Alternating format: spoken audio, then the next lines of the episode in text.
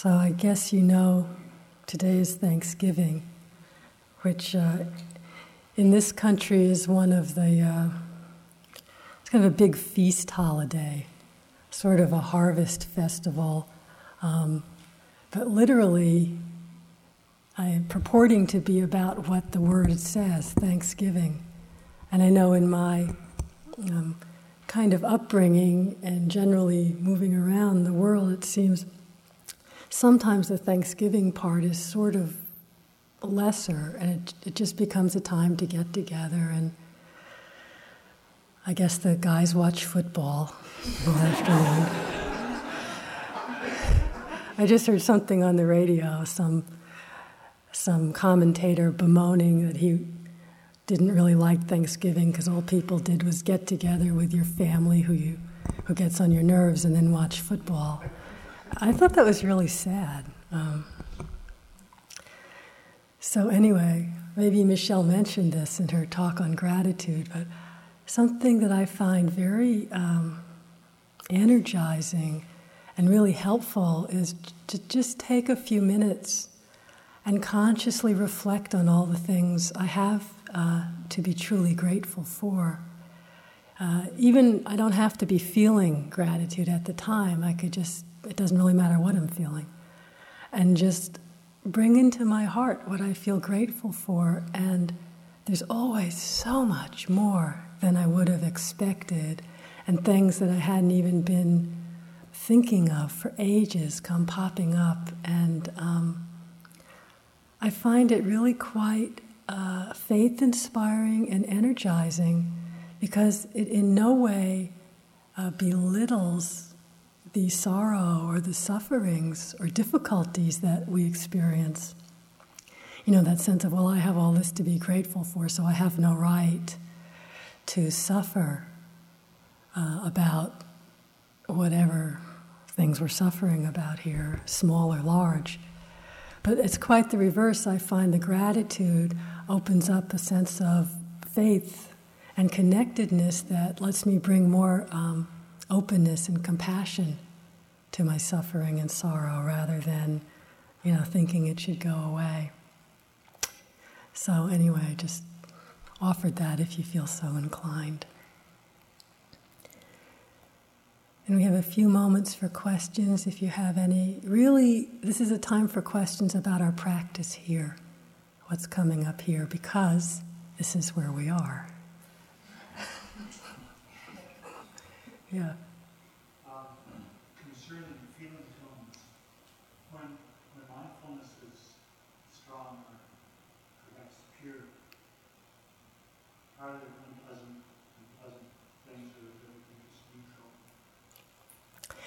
This question is about feeling tone. When mindfulness is strong and pure, are there pleasant and unpleasant experiences or simply neutral? I, I think that's an interesting question. Um, interesting because I would, from my own experience, I would reply that I still find pleasant and unpleasant experiences, but so toned down, so to speak, because there's no reactiveness of mind that uh, it does, for me, tend to merge towards neutral, sometimes hard to even tell. Um, but what I think is interesting is, again, this is from Ajahn Buddhadasa, and he does tend to sometimes go his own way in interpretation. So, uh, but I found this interesting. He was speaking about this, the dependent origination and the point of contact giving rise to feeling tone, pleasant, unpleasant, and that leads into the craving and clinging. And he claims that if we're very mindful and meet the experience right at the point of contact, that pleasant and unpleasant feeling does not have to arise. So I'm sure he's talking from his experience, and he even acknowledges, you know, a lot of people don't believe him. So I'm not saying that's what we should practice or look for or expect or evaluate our practice by, but I just offer that as uh, another opinion from someone who's quite learned.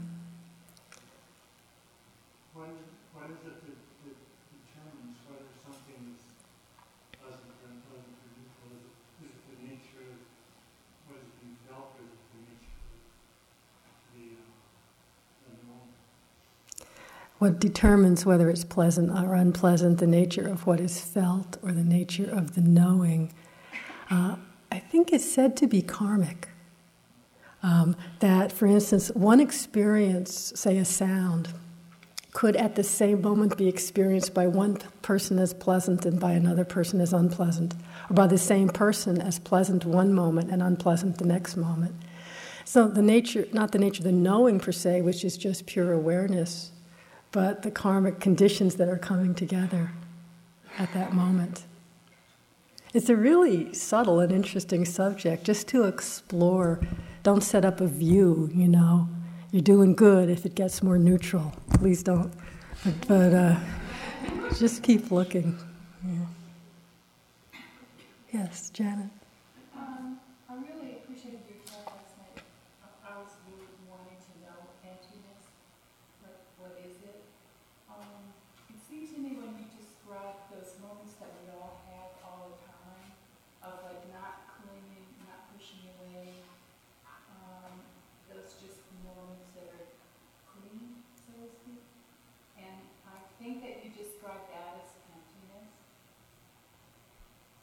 To me, that feels like a full moment, like a complete moment.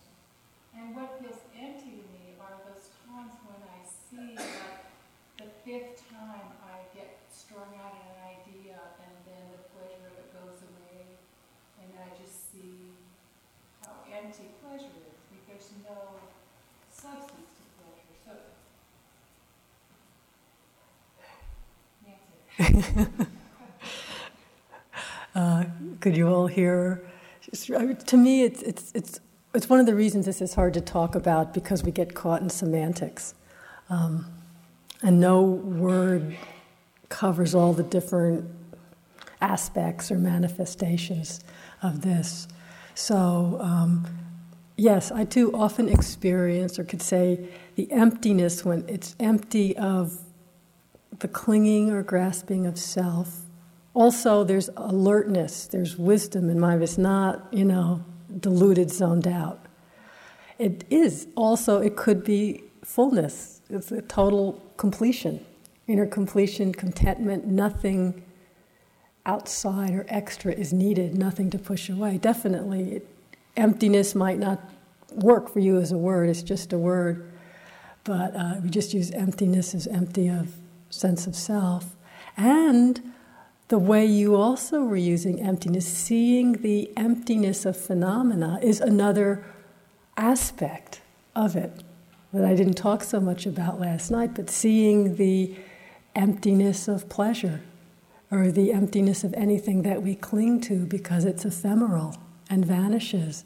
The illusory nature, so to speak, of all experience because it all goes that there's nothing to cling to is another aspect, you could say, of, of emptiness, of selflessness, because there's nothing uh, unchanging and self referencing in any experience at all.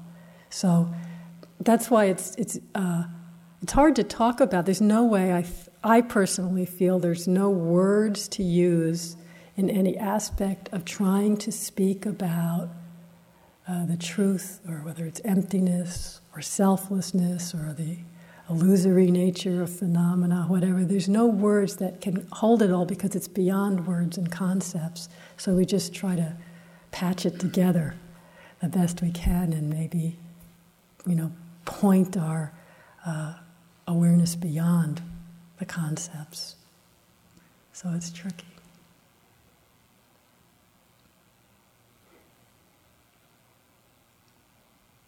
Yeah, in the chair.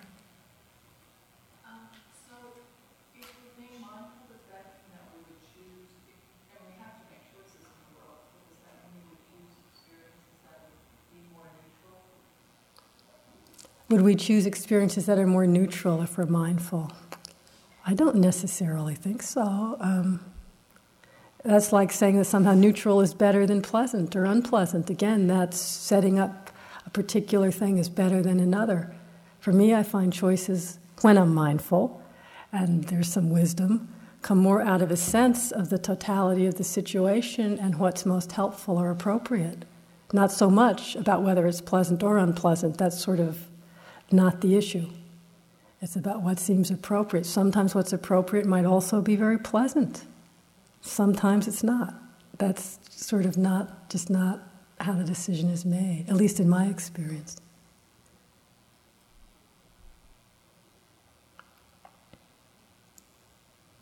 Okay. Um, have an whatever kind of day you have. Just know it for what it is with mindfulness.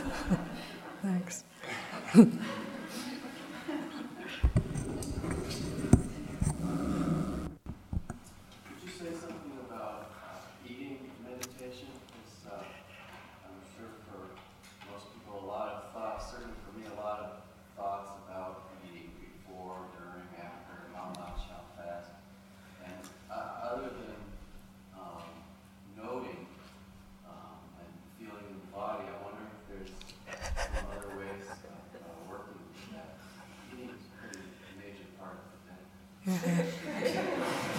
you could all hear that questions about eating.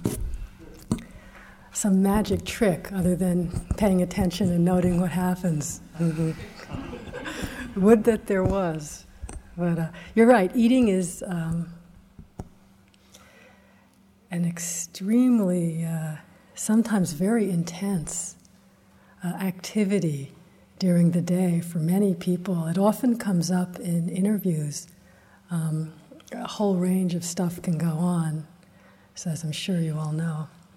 Um, there really isn't a magic trick, but part of it is uh, I find to go into the to the cafeteria first with the sort of I set my intention. Okay, let me really explore what goes on, not an intention to somehow change like I know often some of the difficulty that comes around eating is people either think they're eating too much or too little or uh, wanting to have less greed or judgment or whatever. So it's sort of a setup before going in. I want to have less of this or more of that.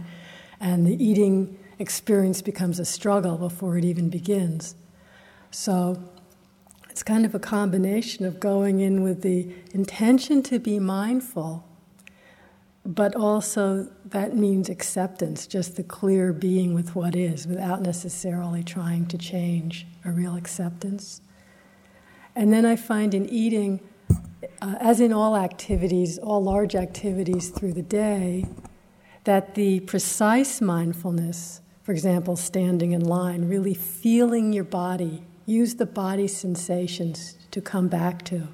So, standing in line, really feeling the body really uh, grounding in your the reaching in the arm, and you can note these reaching, reaching as you reach for the plate, you know, touching as you touch the coldness of the plate and move it back.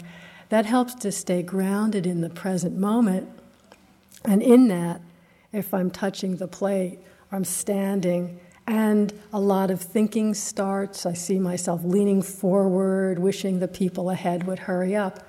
You notice that more if you're grounded in just the sensations of standing, you notice when you start to lean forward, when annoyance starts to arise. And rather than, oh, I'm bad, I should be a good yogi and be calm, oh, annoyance, annoyance. Come back and feel the sensations of annoyance in your body. Notice the thoughts. Notice the seeing contact that gives rise. Seeing, it's unpleasant, they're going too slow, annoyance. So you can get closer and closer to the sense door contact. That's the kind of precision aspect of mindfulness. But in a situation like the dining room, we also need to bring in clear comprehension, the, uh, the other aspect that goes with mindfulness of being aware of the totality of the situation. So sometimes you'll see someone going through the line looking so perfectly mindful, but so slow, and there's 40 people behind them, it's not really a balanced mindfulness. Mindfulness needs to include clear comprehension of the whole situation. So, it's like knowing when it's appropriate to go slow, knowing there's a whole situation. Then, when you get to your place, if you want to take two hours to eat and feel every mouthful, that's fine. So, it's kind of both of those. And you're right, when you're eating, lifting, you might feel lifting, and then 45 thoughts, you know, between lifting and swallowing, and we didn't notice chewing. Okay, when did you wake up? Swallowing, right there, note swallowing. Never mind the thoughts you missed. And if you somehow in the swallowing you're feeling really tense, somehow those thoughts you missed brought up a tension, then you notice tension, right? Then you don't have to retrace it all, but start where you are and you notice tension, tension, tension, you know, and just like that. It takes an infinite patience and not any expectations. Hmm. Yeah.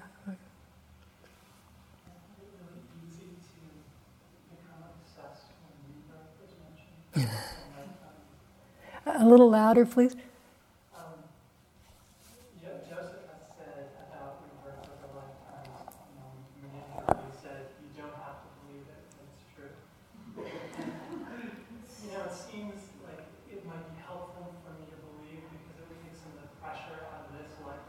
experience?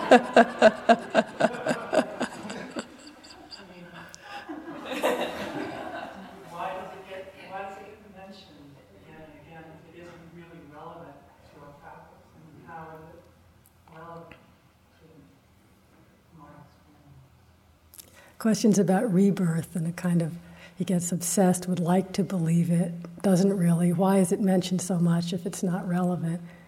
Um, you probably should ask Joseph, because you might not have noticed, but I've actually never mentioned it. Um,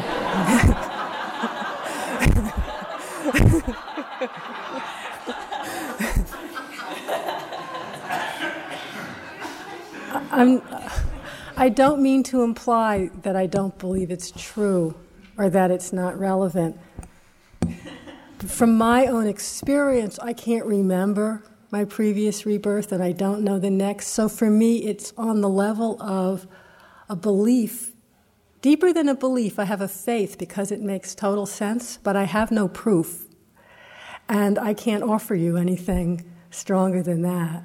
You're right, in some ways, if I, well, I do know, in some way, I have a faith that we just keep going, that rebirth happens because um, it doesn't make sense otherwise. If I didn't believe that, it would be sort of completely nihilistic, you know, just do whatever you want and this is it. You know, you've got to get out in this lifetime. Doesn't doesn't look good sometimes. For me, I'm only talking for me.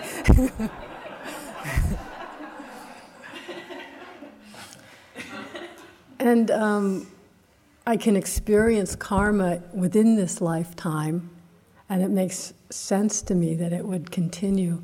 But I don't have proof for that. And as far as a belief goes, if it's Joseph says you don't have to believe it because believing anything is only a view. Views and opinions are helpful at times. If we are attached to them, they're hindrances. They can block our freedom, our understanding. And if you're trying to, you know, create a view that you want to believe, you know, because maybe it would make you feel better, that kind of wanting it is what's going to lead to the obsession of mind. You know, I don't think something as subtle as rebirth, we can just decide to believe it or not. You know, it doesn't work that way. Somehow the belief has to come out of a faith that is there, that arises from your own experience. And experience could be many different things. Um, so, personally, I think if with rebirth or anything else you hear any of us say, if it engenders a lot of confusion in your mind, it doesn't mean it's right or wrong, but to try and think through it and can engender doubt and a lot of, as you say, obsessive thinking, and that experience is not helpful. You know, doubt is a hindrance. And at that time, whatever it is rebirth, karma, no self, whatever it is when the mind is caught in that obsessive thinking or wanting to believe it or it, hearing it's making us upset, at that time of obsession, it's not helpful to keep trying to figure it out. It's just turned into the hindrance of doubt. And so at that time, to really note it as doubt, wanting, obsession, whatever it is, put it on the side. And many things, many doctrines, I use that word, of Buddhism, that 20 years ago I couldn't relate to, made no sense. It was true, you don't need it to practice. You absolutely do not need any of these doctrines to practice. We only need to pay attention to what's happening right now. And out of that, understanding will come. You don't have to direct, try to direct your experience to meet some doctrine you've heard us say. Forget the doctrines. Just bring all your attention to being with present moment experience, and understanding and freedom will come out of that. Whether or not that ever results in that you can take the view of rebirth and say, yes, this is true. Like if you can leave that aside and just really be with your experience, I think the faith and understanding will come that will take the pressure off of, oh my God, you know, only this lifetime I'm going to make it or bust.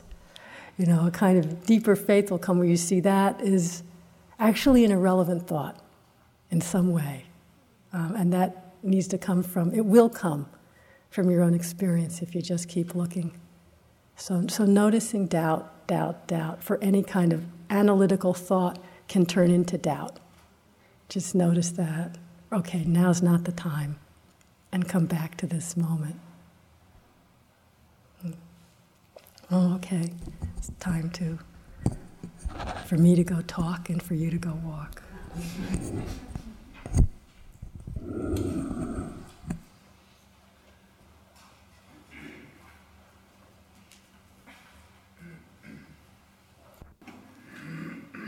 Do you have any questions about your practice this morning?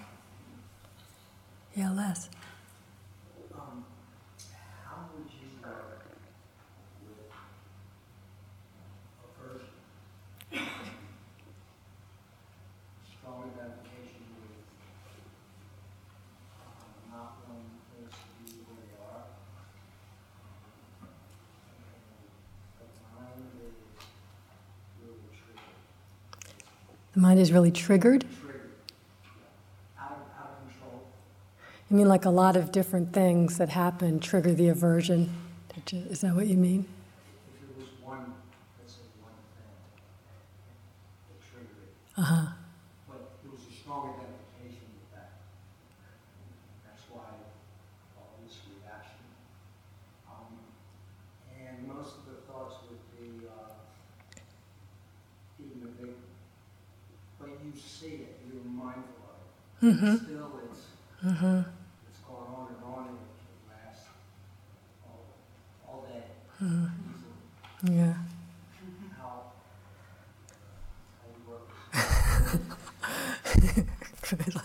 I don't get it. It's painful. Yeah. Uh, if you couldn't hear the, could you hear the question? How to work with aversion? Uh, that seems to be quite strong, strong identification. A, a particular thing keeps triggering the aversion, uh, but there's a strong identification with it. Seeing it, seeing thoughts of being the victim, but still feeling really caught in it, uh, and it could last all day easily. Um, it's really suffering. Um,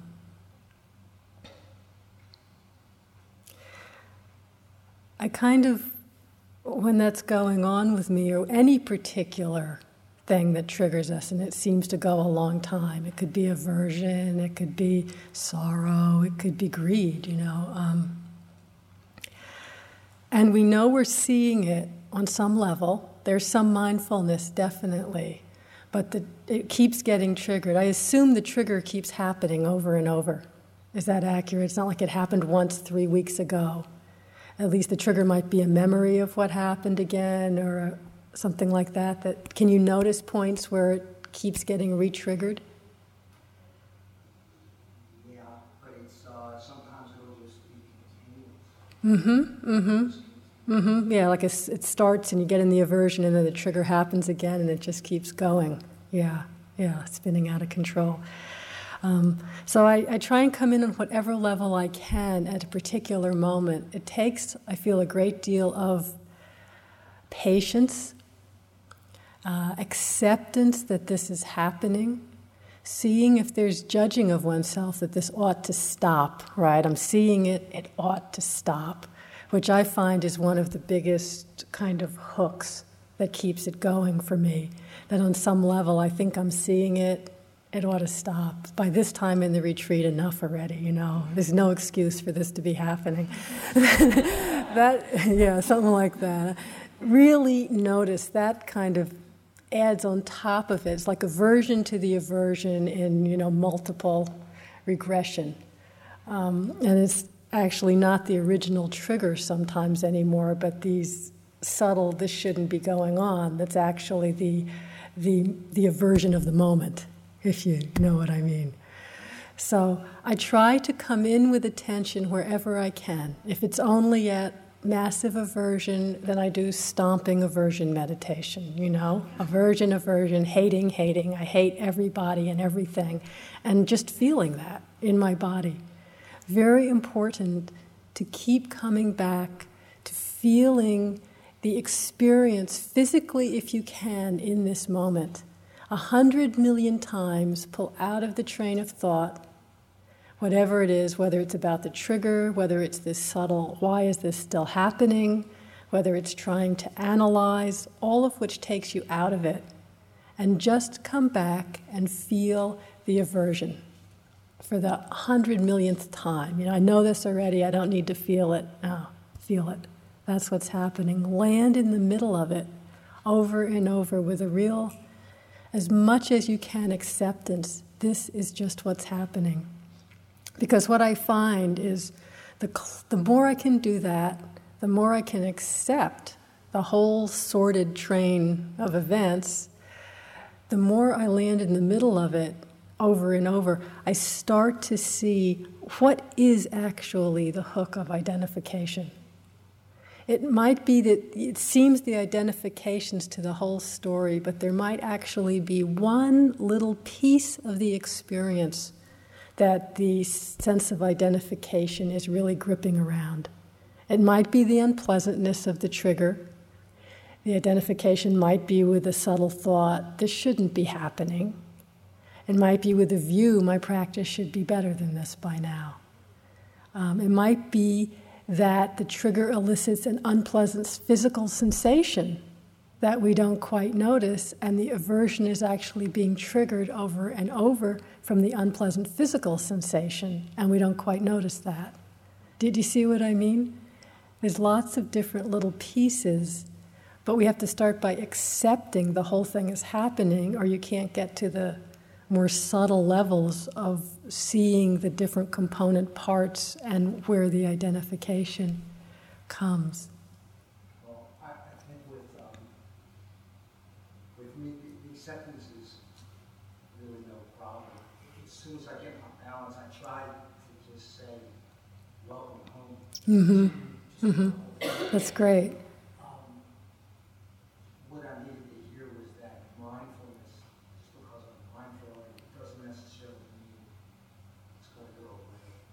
No.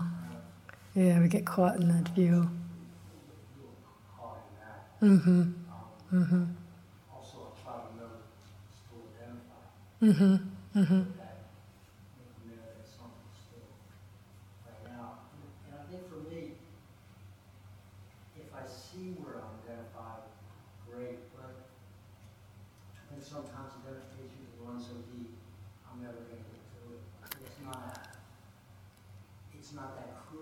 Mm-hmm.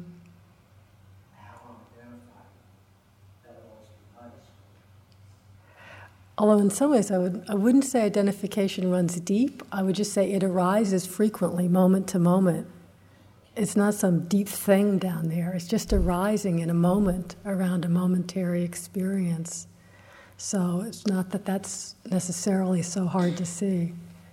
So for me, I'll just be I'll see the thing that's really hooking me. I can see the different pieces, and then some piece comes up, and it's like, oh, I'm really angry now. I go, oh, uh huh, that's where it's kind of poking at me.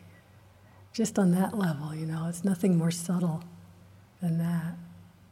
Yeah, but you make a good point. We think mindfulness often means it should go away, and that's not the case at all. Yeah, thanks, Liz. Yeah.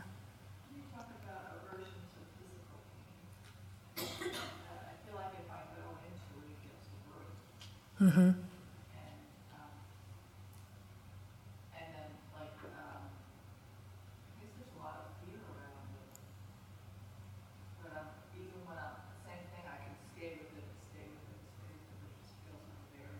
Mm-hmm. Mm-hmm. About aversion to physical pain, and seems like there's fear around it at times, and as she goes into the pain, sometimes it gets worse, and she could stay with it, stay with it, but it just seems unbearable. Um, in, I mean, there's a lot of different ways in working with physical pain. Um, and it's very important, as you said, to be not only aware of the physical sensation, but also of the mind's relationship to it. So it's true, sometimes when we move attention into an unpleasant sensation, it gets more intense. That's absolutely true. Sometimes that happens. And the point isn't to bring our attention to it to make it go away. So we see immediately if that was our point, because as soon as it gets more intense, it's, oh, pull back, this isn't working. Um, so it's really important in working with pain to find a balance of being able to move into it very gently with calm attention simply because that's what's happening. Explore the sensations with a balanced, equanimous mind, but to notice when the mind is not balanced and equanimous, when there's fear, when there is aversion, when there's this kind of contraction, to be able to note and notice that. In fact, in the moment of the fear, that's the strongest experience, perhaps, not the pain. And they're two different experiences although they go together. So, really noticing the quality of mind that's with the unpleasant, difficult sensation. And I don't, it's not necessarily the most skillful thing to just stay with it, stay with it, stay with it.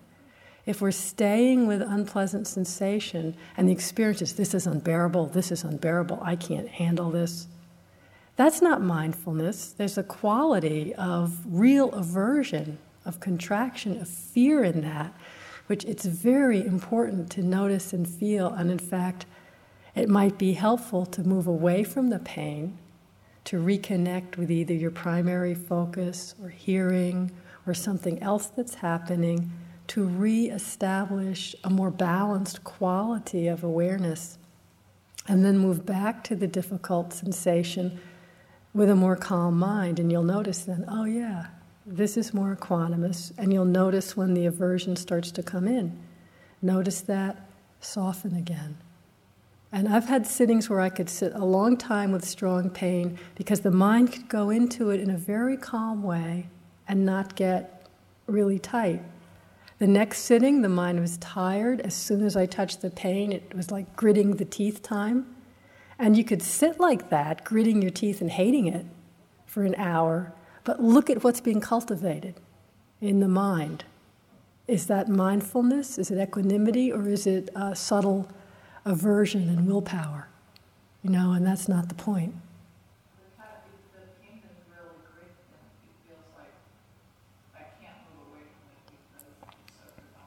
Mm-hmm. Then it's either to keep playing, because you can often go into it notice the aversion. You can back out and give it a bigger focus. You don't have to be precise when it gets tight. Really be within the field of the whole room, not even just your body, but the whole room. The pain is there, but there's this much more spacious quality of awareness that can help to ease it some. Back and forth with that, noticing the mind states. And of course, sometimes if it's at such a point that you just feel overwhelmed and moving would help, that could be an appropriate time to shift if that's done with awareness of the intention and quite mindfully. So it's a, a process of balance. And for all of us, there's times where moving doesn't help, the mind is tight and constricted, trying to open up doesn't help, and we're, you know, we're in aversion. And that's our practice. At that moment, there's no, you know, it's, it's going back and forth between it all. Okay, um, time to walk. Thank you. Have any questions this morning about practice? Baba? I'd just like you to comment about stomping. Um, on Wednesday you mentioned it. Also at the beginning of um, About stomping? stomping. She wants me to comment about stomping.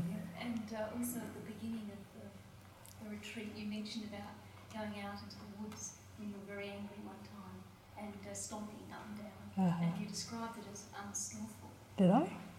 No, I don't think so. Uh, she said, I mentioned early in the retreat, this is really bad stuff we mentioned early in the retreat is remembered and commented on. I mentioned stomping up and down in the woods when you're angry, and she says, I said it was unskillful, which I, I don't think I would have meant. I certainly wouldn't have meant it was unskillful. Um, is that the question? Yeah, because um, I mean, I, I see physical expression of strong emotions being a very, I mean, not directing it Yeah, yeah, yeah. directly, but as being um, very clearing Mm-hmm. and really helping to move emotion through Mhm. and actually moves it out of the body as Mhm. well, of the connective tissue Mm-hmm. Mm-hmm. and the energy. Yeah, um, she sees moving physical expression can be helpful. I certainly never meant to say, I don't think I would have said, that stomping in the woods when you're angry is unskillful. When I've mentioned stomping meditation, so to speak, it's really, I mean it when there's the feeling of anger, for example, is so strong that trying to sit or walk very slowly downstairs just feels like the energy is so strong, it feels as if you're going to explode or scream or do something unskillful around a lot of people, you know. So, I mean, I've practiced it myself where I go off where no one's around and I really am stomping up and down and I am aware of anger. You know, there is a modicum of mindfulness there, you know, in a broad sense. You know, not like notice the, you know, perception that gives rise to unpleasantness, that gives rise to anger. We're not on that level. but there's a feeling in the body that's unmistakable, and I feel my foot hitting the ground. You know, you're present and anger, anger, and I just might be stomping, screaming inside, anger, anger, anger, and you know, it uh, calms down a little bit. So that's what I mean by stomping, and I don't think it's unskillful. It's much better than just imploding and trying to pretend you're sending loving kindness you know, to all beings. It's like just acknowledge what's happening. And uh, sometimes I do find it useful to move the energy. It's so big, there's no choice, you know, so we walk more briskly, go where there's no one around. Yeah. Mm. Trish. Just uh, commenting on that, whether I- if I- it's an area of confusion for me too, because I find the expression of strong emotions to be helpful. Um, but Thich Nhat Hanh talks about the nurturing the seeds of anger or watering the seeds of anger by the expression of it, and that they grow to that, and it has been an area of confusion. Mm-hmm. So, and I have actually seen people too, where it has grown. Mm-hmm. Mm-hmm. Yeah, yeah. Trish's question that follows on this, talking about how uh, Thich Nhat Hanh will say that um, by expressing, this is her interpretation of Thich Nhat Hanh, eh? by expressing, by expressing anger, we're sort of watering the seeds, and it gets stronger and stronger, um, which I would say is true, and I would make a distinction between the two things we're talking about here. When I talk about stomping, as I said, it's still with some mindfulness. I'm not stomping saying, right, that person who made me angry is wrong, I'm right, let's get it going, let's do something. That is nurturing the seeds of anger. That's caught in the story, identification with wrong or right, or I should be angry, or hating yourself for being angry. And it's expressing it physically, but not with mindfulness, with feeding it. And I would call that watering the seeds of anger, and I've seen that in myself. Or uh, one time I remember on a retreat, I was very angry at someone, something that happened, um, and I just, you know, feeling the anger, it feels mindful, but there's real identification. I just kept going over the story, and yeah, I should be angry, and that was wrong of him to do. And, and at one point, I noticed the anger was just getting stronger and stronger each time that I, you know, recommitted to the fact that, yeah, I was right to be angry. You know, I deserved to be angry. This was really a rotten thing to happen. That's definitely watering the seeds of anger. I could feel it sprout. Stomping is like it's bringing mindfulness in on whatever level we can, but to the experience of anger itself. Yes, anger is present. Don't pretend it's not present. That's not mindfulness. Thich Nhat Hanh also says you have to treat your anger with gentleness, with kindness, like a younger brother or sister. You can't treat your anger with violence. You know, there's always there's something for both sides, but it's to find the balance in mindfulness of truly acknowledging what's happening with total acceptance and nonviolence. If anger is happening, we need to truly acknowledge it. We can't pretend it's not there. But with mindfulness, simply acknowledging anger itself, its presence, its physical expression in the body, the pain, the images in the mind, that's happening in this moment. But feeding it, watering it in the way Thich Nhat Hanh spoke of it, is getting really identified with feeding the story, keeping it going, acting it out, and then actually doing something out of the space of, yes, this is justified. You know, or it's not, I hate myself, and so, you know, we beat ourselves for anger. But do you see the difference? One is bringing in mindfulness in whatever way we can, precise or huge, doesn't matter. The other is just diving into it and saying, yeah, let's really get going on this anger. And it's our, it's our delicate balance in practice, not to suppress, and pretend it's something unpleasant isn't there, and not to really fan the bonfire, you know, and let it really take over. And it's a, a balancing act that we all are dancing all the time. Yeah, it's tricky. Hmm. Lorna. In your talk, you probably answered this a hundred times, but I'm ready to hear it. Um, when I awaken, now,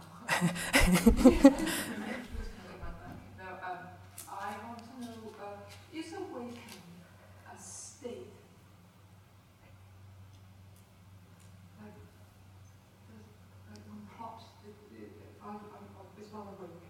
Or is it a state to be constantly maintained? And is awakened a state that, that we all are experiencing moment by moment? I mean, when one is awakened, does one still have to, does one still practice, or is it, is it there? uh, are we awake in our days now? It's possible, Lorna, yeah. something, is it awakened as something one goes in and out of? The question about awakening, and is it a state? Is it propped up? Do we go in and out of it? Are we awakened and we don't know it? Um, there's lots of different ways it could be answered, so I'm not please don't think I'm giving a definitive answer to this. But there's a Tibetan saying I like that it's easy to become awakened, but it's hard to stay awakened. Sometimes I think it's could be said like, first of all, not a state, not something to be maintained.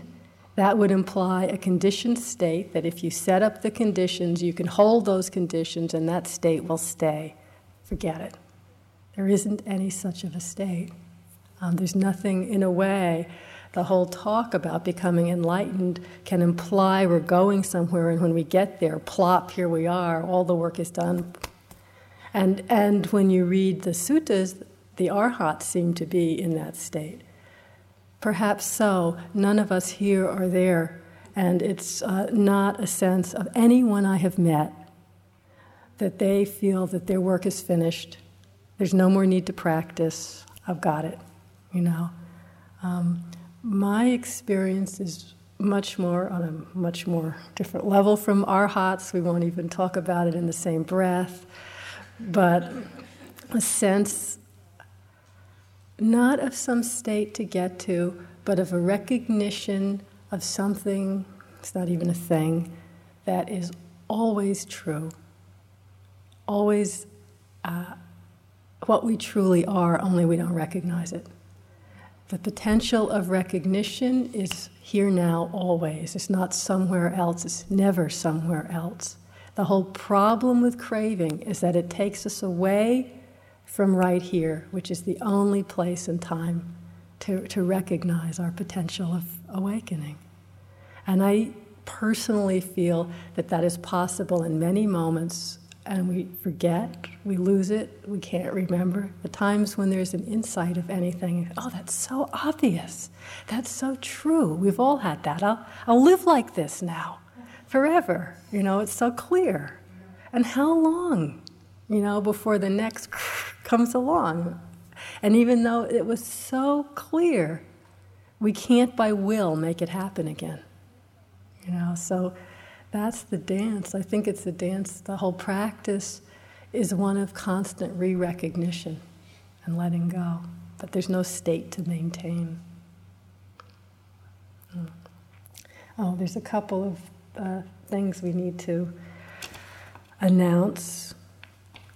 I know it's difficult, a hundred people living together in conditions that you do not personally control.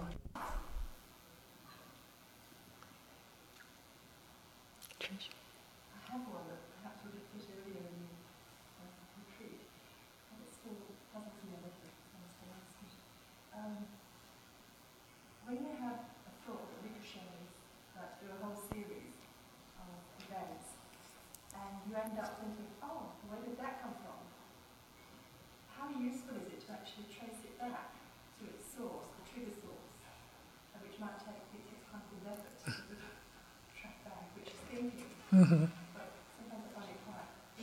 Mm-hmm.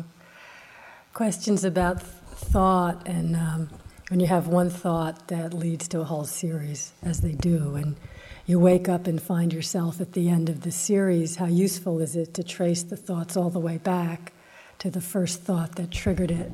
She finds it interesting. Uh, it can be interesting. If it's overall, I don't know how useful it is.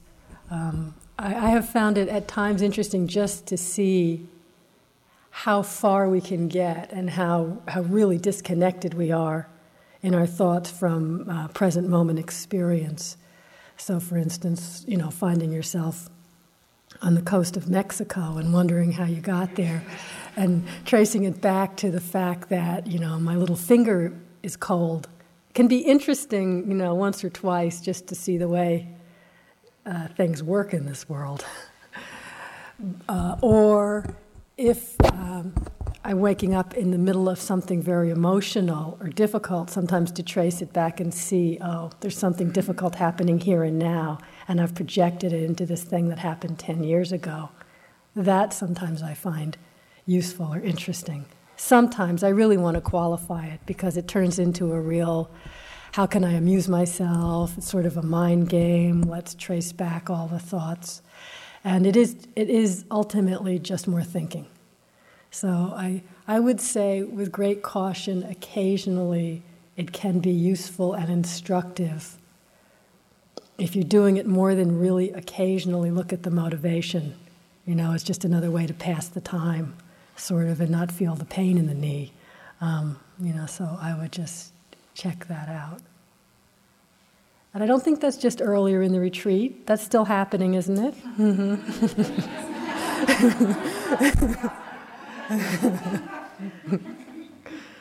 Yeah, Mark. Um, you um,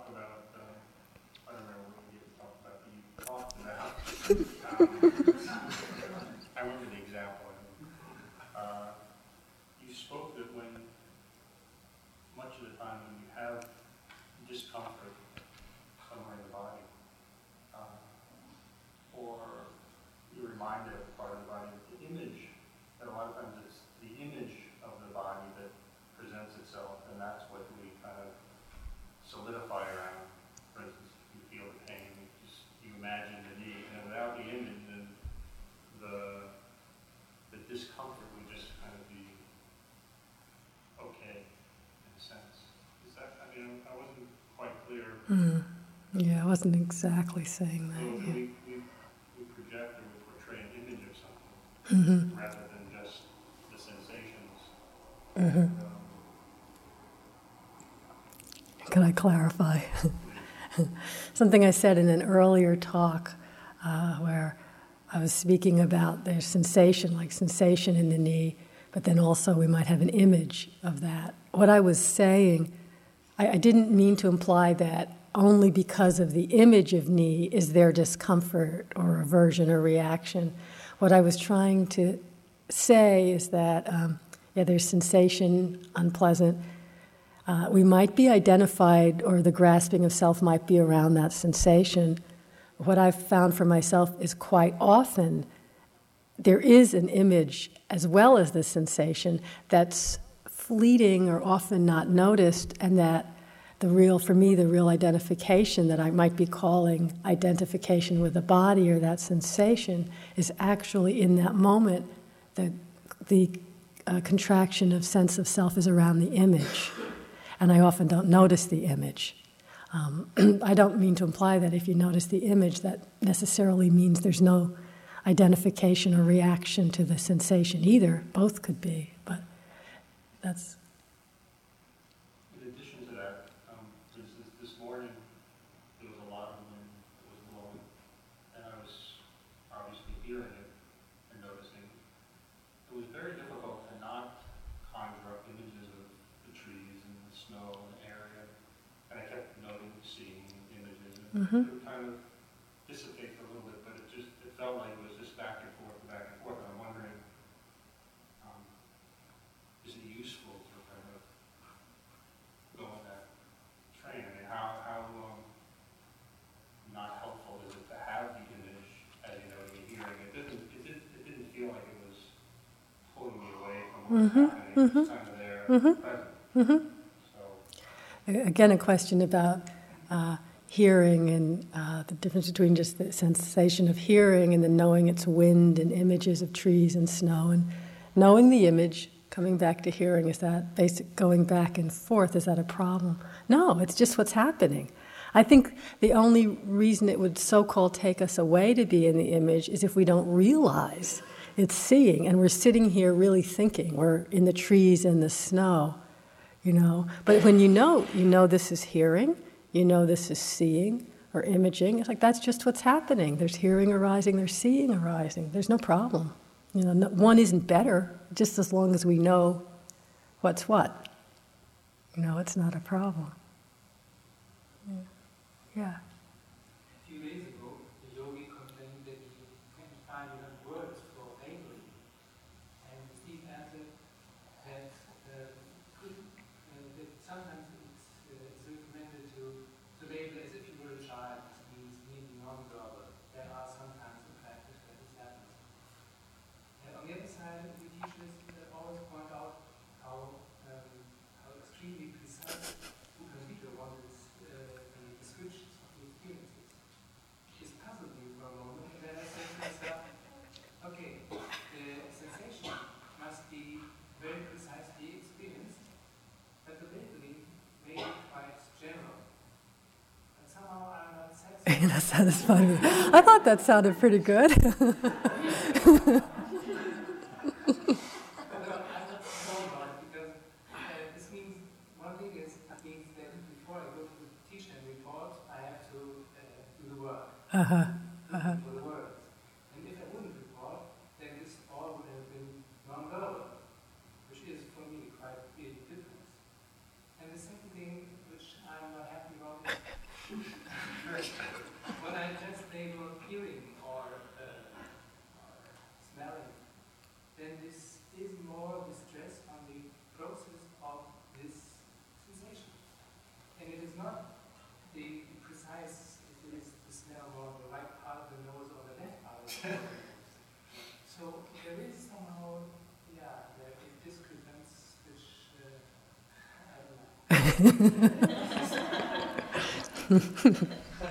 he doesn't like the discrepancy between precision and being more general. You notice you don't like it, right? You can notice.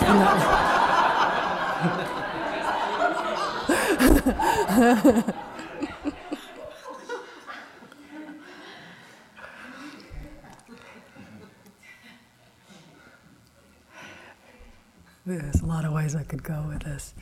Um, I have to, the first thing that comes from out of me is uh, there isn't any perfect way. And it's all going to be precise and it's all going to match up perfectly.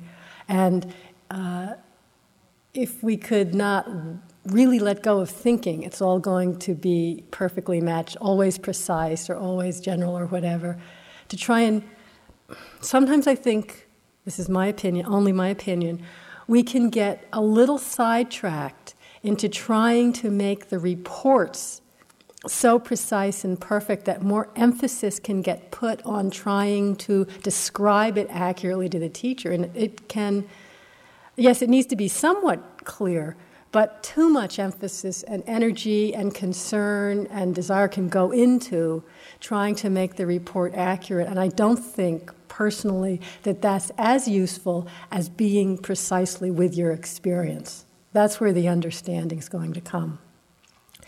And I've found for myself there are times when you can, but your first part of the question, you can be with a sensation and you just know it's burning, you know, and you can tell it changes to tingling, and you're not thinking about that so much. But there are times, as Steve said, where you might almost be in a pre verbal state where that part of the mind that's very verbal, very rational, you know, very adult isn't working so well. And uh, maybe somebody noticed that during this retreat. And when it's not, don't worry about you. To be really with the sensation, there's times I'll just note sensing, you know, because I, it's not worth moving away from the experience to try and find the perfect word. Mm. So if I'm in a state like that, first of all, none of us is U Pandita. We're not going to like cream you for coming in and not describing whether you felt the sensation in the left nostril or the right nostril. You know, you could say, right?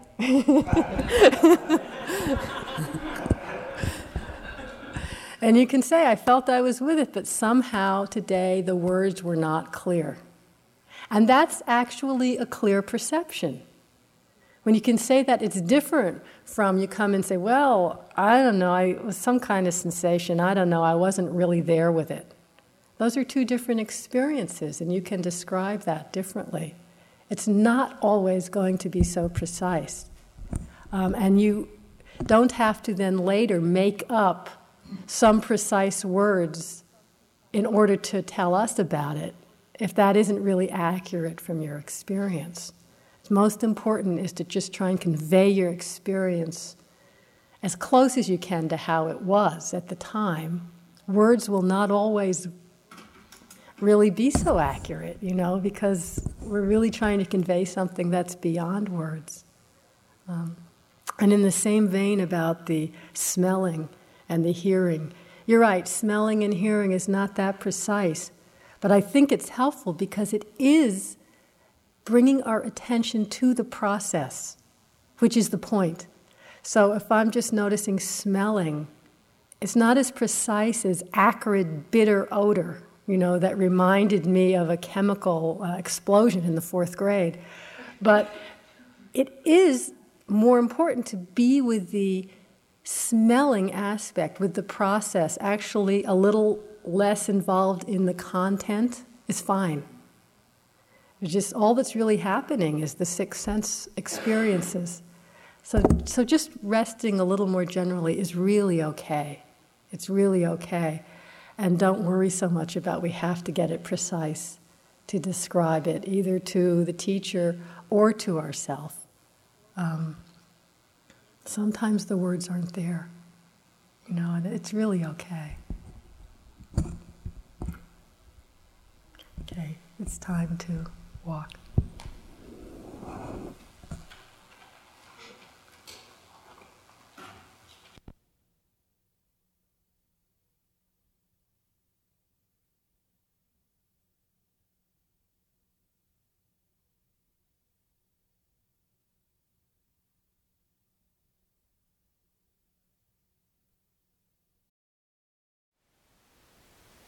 Thank you for listening.